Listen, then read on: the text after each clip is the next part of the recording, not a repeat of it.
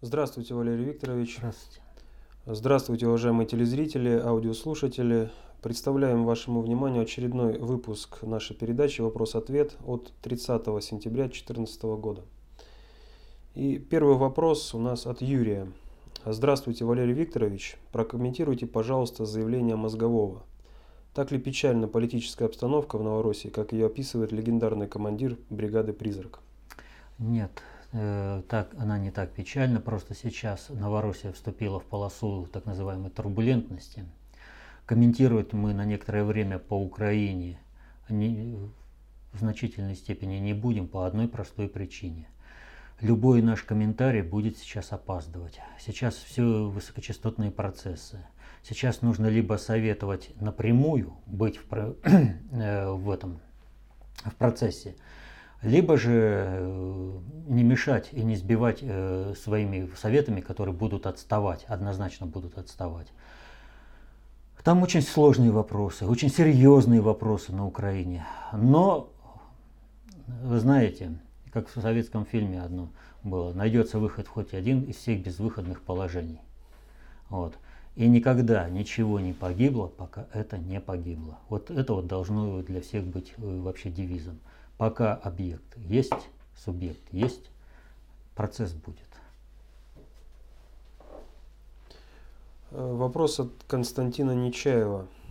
Еще полгода, год назад ГП тыкал носом Саркози, как нагадившего котенка, за то, что он не справился с поставленными перед ним задачами, в том числе по предотвращению в августе 2008 года принуждения к миру российскими вооруженными силами режима Саакашвили.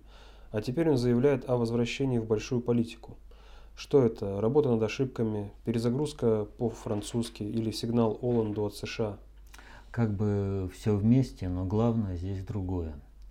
У глобальщиков точно так же, как и в России, очень маленькая колода э, кадров.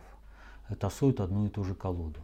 И э, тут надо понимать, когда Саркози наказывали, пришел э, абсолютный, э, абсолютная марионетка Соединенных Штатов.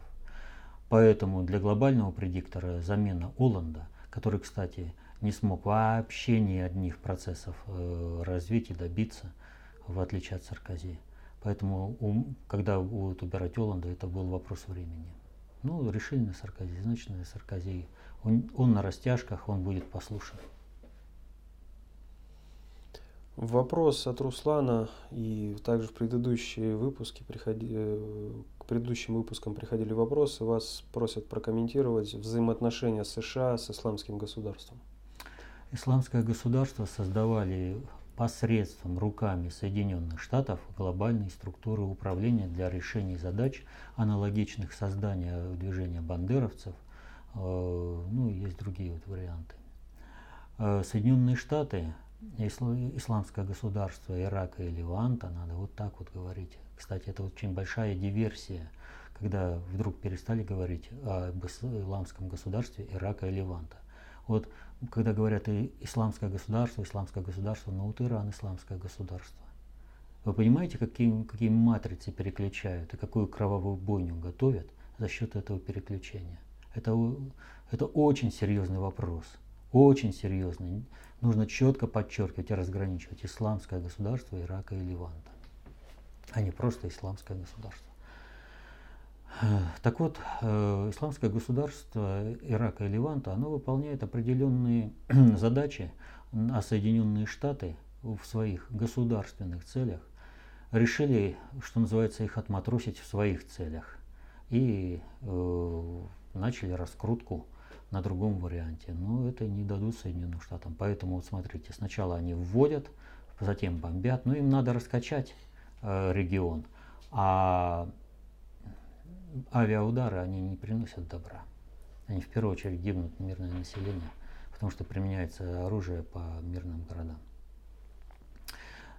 Э, сейчас глобальный предиктор стремится ограничить возможности Соединенных Штатов а, по управлению исламским государством Ирака и Леванта. Но есть одна э, вещь, ее надо понимать.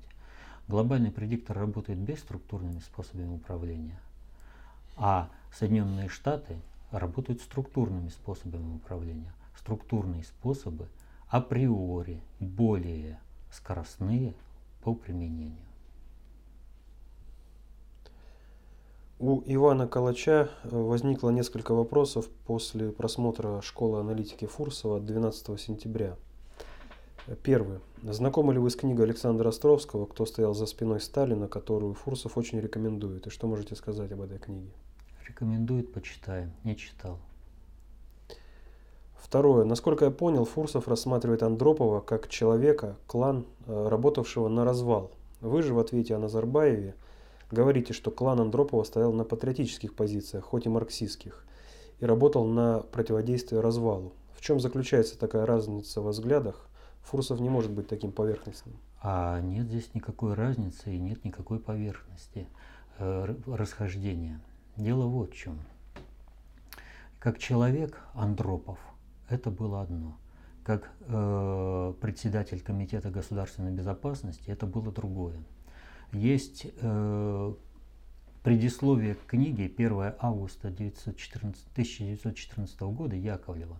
А Яковлев очень э, плотно работал э, с Андроповым.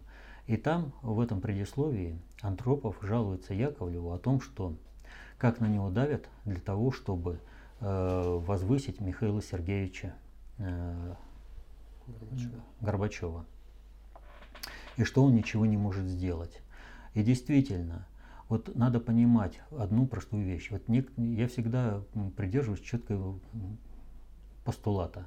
У России нет других союзников, кроме ее армии и флота. Армии и флота. Я спецслужбы сюда не включаю. Спецслужбы приложения. И точки зрения глобального управления, с глобальной политики, не свободных спецслужб нет. И, и КГБ была абсолютно не свободная спецслужба, абсолютно. Поэтому э, КГБ как институт, как институт, подчеркиваю, работал на то, чтобы привести э, страну к катастрофе. Вот к вписанию его обломков э, в западные э,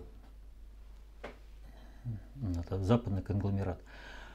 Андропов, как человек, работающий председателем Комитета государственной безопасности, исходил из другого. У него была марксистская точка зрения. И он исходил из того, что СССР должна продолжать жить.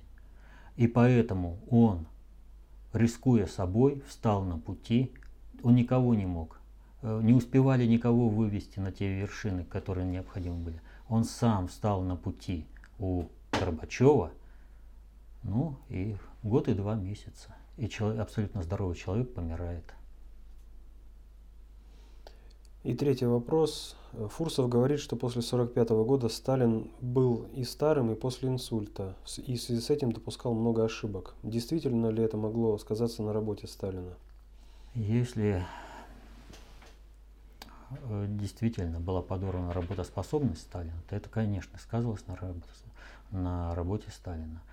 Но есть много и других. Это вот одна из точек зрения, что Сталин допускал определенные ошибки. Но есть факты, а есть толкования. А есть вот другие доказательства, что Сталин до самого конца своей жизни был деятельным и работоспособным. Вот. Э, Такие, часть таких публикаций их можно найти в интернете, и в частности они публиковались в газете «Дуэль». Вот. Так что там можно посмотреть.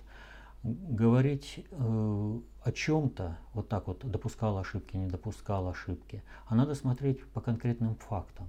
Естественно, как человек он мог допускать ошибки, и наверняка допускал, но вопрос заключается, какие это ошибки. А что, какой факт его деятельности трактуется за ошибку? А может быть это была целенаправленная подготовка к тому, что он реально знал, что после его власти реванш в стране возьмут троцкисты, которые будут уничтожать страну. Надо все, вот это, надо как бы разбираться предметно. Далее. Алексей заметил, что вы критично относитесь к президенту Беларуси, и это вполне понятно в связи с событиями на Украине. Но если посмотреть со стороны, что президент Беларуси не полностью свободен в своих решениях, что он, может быть, э, был и рад не поставлять тоже горючее украинской армии, но понимает, что он, э, если этого не сделает, то ответ со стороны американцев не заставит себя долго ждать. Ведь американские агенты есть как в России, так и в Беларуси. Причем удар будет, скорее всего, нанесен со стороны России, поскольку президент государь Российской Федерации не полностью свободен в своих решениях.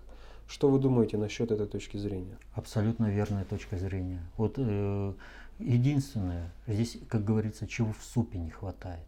А в супе не хватает нравственной составляющей. Вот реально нравственной составляющей.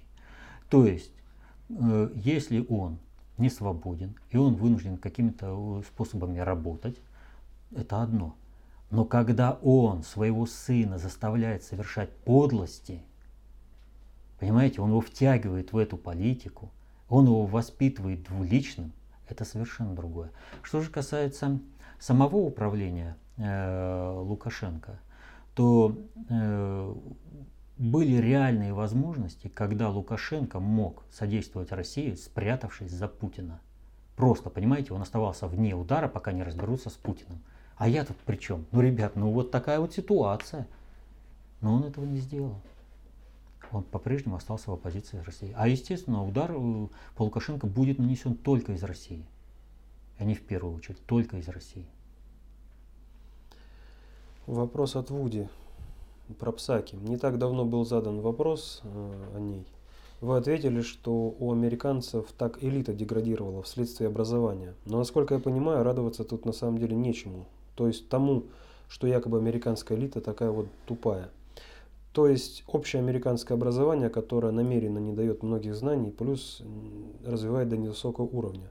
Но это образование, насколько я понимаю, для основной массы людей. А для элиты есть другое, качественное образование. Псаки это просто актер, работник с прессой, общественностью, как, например, не особо умный Буш-младший. А реальной политикой, планированием, разработкой, прогнозированием занимаются нормальные, недебилизированные люди – получавший качественное образование. И сомнительно, смогла ли э, бы мировая империя, нынешний гегемон мира, быть таковой, если бы ее в действитель... ею действительно управляли такие вот псакоподобные люди. Так что дурочка Псаки это повод для смеха над перлами, но не повод для радости, ибо не с такими аналитиками реально идет борьба. Что вы скажете по этому поводу? Я соглашусь в основном, но кое-что надо поправить. Здесь рассчитывается то, что есть просто страновая элита, которая получает э, вот это вот качественное образование. Элиты есть две. Есть страновая и глобальная. Так вот, псаки относятся к страновой элите. Глобальная элита получает комплексное, качественное э, образование. Мы, я все-таки выйдем, мы э, сделаем мы этот сюжет о э, разнице страновой и глобальной элиты. Так вот, э, представители глобальной элиты, размещенные в государственных структурах, именно они формируют всю государственную политику Соединенных Штатов. Именно они управляли, я про что и говорю, страновая элита, думая что они, зная историю о том, как Соединенные Штаты развязали Первую мировую войну, Вторую мировую войну и Третью мировую войну, они планируют по этим же лекалам. Но развязывали-то глобальные элиты, страновые элиты были исполнителями, а технологии уже исчезли. Хотя, надо сказать, э, у них очень многое получилось. Мало кто знает, но в середине э, лета мы об этом говорили, мир стоял реально на грани полномасштабной Третьей мировой войны. Полномасштабной, с молниеносным ударом всех ядерными силами по России. Вот благодаря, в том числе и диванным войскам, эту ситуацию удалось разрулить. Работа была тяжелейшая, но тем не менее это сделано было. Вот. А Соединенные Штаты использовали свои элиты, э, вернее, свои, э, своих агентов, купленных элитах других стран, для того, чтобы развязать войну. Поэтому действительно здесь ситуация такая. Псаки – это вывеска. Все, подав, вернее так, в подавляющем большинстве тех медийных лидеров, которых вы видите по телевизору, это вывески – это представитель страновой элиты. Такие люди, как Генри Киссинджер, светятся чрезвычайно редко, тем более на государственных постах. Поэтому глобальная структура Associated Press, Мэтью Ли, сказали, и он опускает страновую элиту Соединенных Штатов в глазах Псаки. Элита это и Обама, и вообще у них там э, культ э, кресла президента. Вопрос от Авдотия. Задам коротко свой вопрос. Судя по последним событиям, Россия сдала Сирию взамен на Новороссию? Россия никого и никогда не сдавала. Ни, ни Сирию, ни Новороссию. Но надо понимать простую вещь.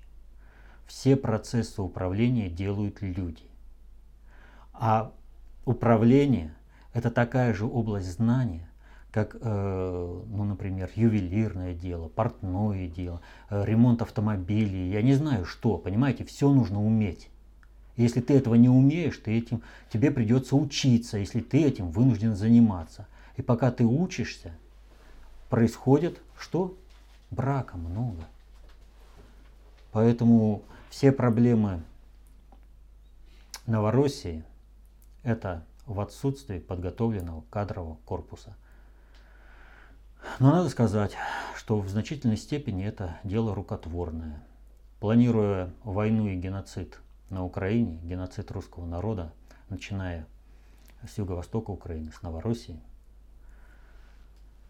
институты, планировавшие эту войну, позаботились и о том, чтобы у них были возможности инфильтровать своих представителей в высшее руководство и вести это руководство, чтобы это руководство вело определенным образом.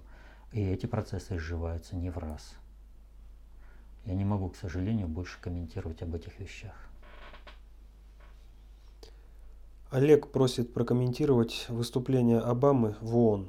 На мой взгляд, э, это выступление можно сравнить только с фултонской речью Черчилля, в ходе которой британский премьер объявил холодную войну СССР. Барак Обама, по сути, объявил новую холодную войну, но на этот раз Российской Федерации. Холодная война длится столько же, сколько длится человечество. У разных человеческих групп есть разные интересы, которые они пытаются достичь какими-то другими способами. Вот торговля, о которой все говорят, и где накладывают, в общем-то, основные санкции, вот основанием для торговли является невозможность получения прибыли, гешефта, ресурсов другим способом. Холодная война это как раз и обеспечение получения этих ресурсов другими способами. А насколько существует человечество, столько же идет холодная война. Разные субъекты в этой холодной войне, но она идет.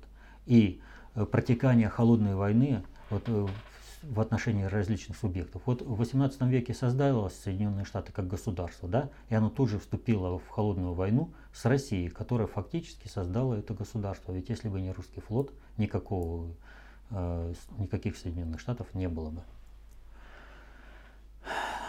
Что касается Обамы и его выступления на Генассамблее. Там он сказал следующее. Если Россия выберет путь, на который она встала после холодной войны, и который принес процветание русскому народу, обратите внимание, после холодной, э, холодной войны, то есть после поражения, как бы холодной войне, что нам принесло? Массовые смерти от голода, безработицу. Все то, что потом пришлось преодолевать Путину. Когда наши все недра ушли задарма по соглашению о разделе продукции, нам если говорить в, в сказке, вот вырастили там мужик э, с этим, кто он называется, с медведем, репу, да, медведю вершки, а мужику корешки. Так вот и у нас по соглашению о разделе продукции нам были вершки, а им корешки, если говорить о репе. Так вот он говорит, если Россия выберет путь, на который она встала после холодной войны и который принес процветание русскому народу, мы отменим наши санкции и будем приветствовать роль России в решении глобальных проблем. То есть если Россия снова станет, добровольно станет мировым сырьевым придатком. То есть то, от чего мы уходим все эти годы. То есть пока мы не будем обеспечивать собственными ресурсами, собственными жизнями интересы Соединенных Штатов. Соединенные Штаты много делают для того, чтобы добиться этого. Я уже говорил, они в плане этого готовы развязать Третью мировую войну. Она не в интересах глобального предиктора, но структурное управление более оперативное. Понимаете? И нужно успевать выдерживать удары, оперативно в информационном плане реагировать. Мы реагировали. Так вот, э, санкции. Они не могут долго держать санкции. Они в России увязли, как птичка. Ноготок увяз, все птички пропасть. Россия контролирует практически все мировые ресурсы – либо на собственной территории, либо за счет э, тех э, межгосударственных образований, которые создал Путин, в том числе и БРИКС, ШОС, Евразес, Таможенный союз и еще различные объединения. Так вот, за счет этих объединений Россия контролирует все, и она вступила в фазу проведения глобальной политики. А это смертельно для Соединенных Штатов. И вот нам предлагают, вы сами капитулируйте, чтобы мы вас смогли уничтожать. Далее вопрос от Андрея, достаточно большой, разобью на несколько частей. Давайте. Э, скажите, пожалуйста, правильно ли я понимаю, что для адекватной оценки реальности, что в прошлом, что в настоящем, достаточно воспринять положение доту и коп, не имея при этом глубокой фактологической базы знаний? Минутку. Сразу скажу, нет, недостаточно. Недостаточно. База знаний должна по профилю постоянно пополняться, но самое главное применение КОП и ДОТу, ее освоение зависит от нравственности. И разные человек, разные люди с разной нравственностью по-разному осваивают и КОП, и ДОТу. И, соответственно, этому могут находить необходимую фактологию для проведения управления. Проиллюстрирую примером, что я хочу сказать. В своем выступлении от 15 сентября вы высказали такую мысль, что благодаря тому, что Россия победила Швецию в войне 1808-1809 годов и присоединила к себе Финляндию – Финское население избежало геноцида со стороны Стоп. шведов. Стоп. Не о геноциде шла речь, а о этноциде. Если я оговорился, то приношу свои извинения. Речь шла об этноциде, о потере национальной идентичности финнами. Из них Шведская империя из финнов делала своих украинцев, не малообразованную, э, слабоинтеллектуальную, рабочую силу, военную силу для выполнения своих задач. То есть кто должен подыхать на поле боя, кто должен подыхать у станка или замерзать в каких-то там э, озерах. Ну, вот здесь Андрей пишет, конечно, если я вас правильно понял, и моя нравственность не исказила смысл ваших слов. Но если обратиться к специализированной литературе, историческим сочинениям и мемуарам участникам той войны, то окажется, что основная масса шведской армии, воевавшей против русских в Финляндии, состояла из финнов. Следуя вашей логике, получается, что финны воевали в рядах шведской армии, а шведы геноцидили, в кавычках, в это время финское население. И почему население Финляндии на протяжении всего времени вхождения Финляндии в состав шведского королевства – составляло большинство жителей этой области шведской державы, если шведы проводили политику геноцида финнов. Ведь широко известно, что геноцид североамериканских индейцев привел к тому, что основным населением Северной Америки стали потомки белых европейцев. Ну, я, по-моему, ответил. Разница в понятиях геноцид и этноцид. Там не делалась задача уничтожить население, там делалась задача сформировать население с определенными культурными устоями, которые отвечали интересам шведской империи, шведского могущества. Вот как взращивают украинство для того, чтобы использовать русских против русских, так должна была быть рабочая сила для всех тяжелых работ, в том числе и в армии подыхать, повторю. Кто-то должен быть элитой, а кто-то толпой. Вот э, толпа, рабочая быдло, это вот были финны. От этого и спасла Россия которая позволила состояться э, финской интеллигенции. Она трудно растет, она до сих пор проблемы очень большие, но тем не менее она благодаря России только смогла это сделать. Далее для раскрытия вопроса. В том же выступлении вы сослались на советский фильм «Иван Васильевич меняет профессию» и объяснили аудитории, что в тот момент, когда шведский посол потребовал от России Кемскую волость, все русские дружно над ним посмеялись. Мол, а ты кто такой, чтобы это требовать? И то, что вы, шведы, там воевали, для нас, русских, не аргумент. Конечно, если я правильно вас услышал, и изначальный посыл ваших слов не был искажен моей нравственностью. Вопрос. А смотрели ли вы сей фильм целиком? Не кажется и ли... несколько раз. И подробно. И посекундно. Не кажется ли вам, что соль описанного вами эпизода состоит в другом? Советский интеллигент Бунша, оказавшийся в роли царя, был готов отдать русские земли по требованию иностранного посла. А вор Жорж Милославский, выступивший в роли боярина Милославского, осадил царя. Мол, не вели казнить великий государь, вели слово молвить. Ты по что самозванец, сукин сын, казенные земли разбазариваешь, так никаких властей не напасешься. Смысл этой ситуации в том, что от личности и, если хотите, нравственности верховного правителя и его окружения зависит стратегический вектор развития государства, а не в том, что шведского посла высмеяли за его требования получения земель. Нет, здесь немножко не так все. Когда я приводил в пример этот эпизод, я его не расписал, к сожалению, в полной мере, сожалению. И вот это вот как раз сказывается. Там речь шла как раз о правах на определенные территории и как э, приходилось это дело решать. А что касается разбазаривания территорий, то да, это вообще ключевая мысль этого фильма. Не просто вот этого эпизода, а ключевая мысль этого фильма, что как же государственные земли разбазаривать, так никаких властей не, не напасешься. Да, и самозванец. И сейчас очень, и вот обратите внимание, государственные земли всегда раздают всякие самозванцы. Вернее, он не самозванец, получается. Он неведомым способом оказался на троне. Он никто, звать его никак, но он решает.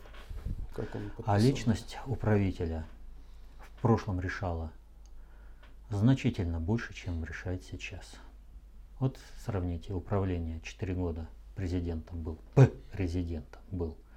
Медведев, какой ущерб мы получили по всем направлениям, когда закрывались те проработки, те наработки, которые сделал Путин.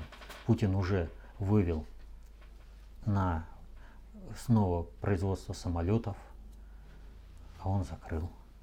У нас была готова газовая ОПЕК, когда мы сами назначали бы цену на газ, а не в Вашингтоне. Медведев это закрыл. Да и перечислять там не перечислить. И Путин, который из немыслимого положения, когда Россию уже все списали, все списали, уже не считалось, Россия, в России шла полномасштабная война. Она бандитская, но она война. Все территории были разрознены. И Путин из этой, в этих условиях страну стянул, клеил. Им недовольны были тогда, им недовольны сейчас – именно за его государственную политику. Потому что многим хочется как? Как вот Дед Мороз.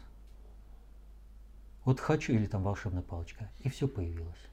А так не происходит при управлении социальными группами, суперсистемами. Каждое действие надо просчитывать, продумывать, и надо понимать всю совокупность интересов как элиты различных слоев населения – какой слой населения какое действие поддержит, какое не поддержит, а где надо ломать через колено. Ну и в заключение Андрей пишет, я резюмирую. Смотря ваши выступления, складывается впечатление, что вы держите аудиторию, к которой обращаетесь, за безмозглую толпу. Так на кого рассчитаны ваши слова? На людей, стремящихся стать человеками или на биороботов? Вы знаете, это прям как вот отвечать это то, о чем я постоянно говорю в конце наших вопросов-ответов. Ну, это, кстати, последний вопрос. Да, ну замечательно. Сегодня. Мы всегда говорим, что люди должны стать полноценными, что люди должны сами понимать последние условия проведения политики, как это скажется на них, и чтобы они были активными проводниками собственных интересов в проведении государственной политики, сами а для этого необходимы знания. Знать достаточно общей теории управления и концепцию общественной безопасности. Поэтому я вообще как бы не понимаю такого этого обвинения, когда мы говорим люди, знания, власть. Берите эту власть в свои руки, изучайте. Ну, если все. Ну что ж, уважаемые товарищи, всем спасибо за работу. До следующих встреч.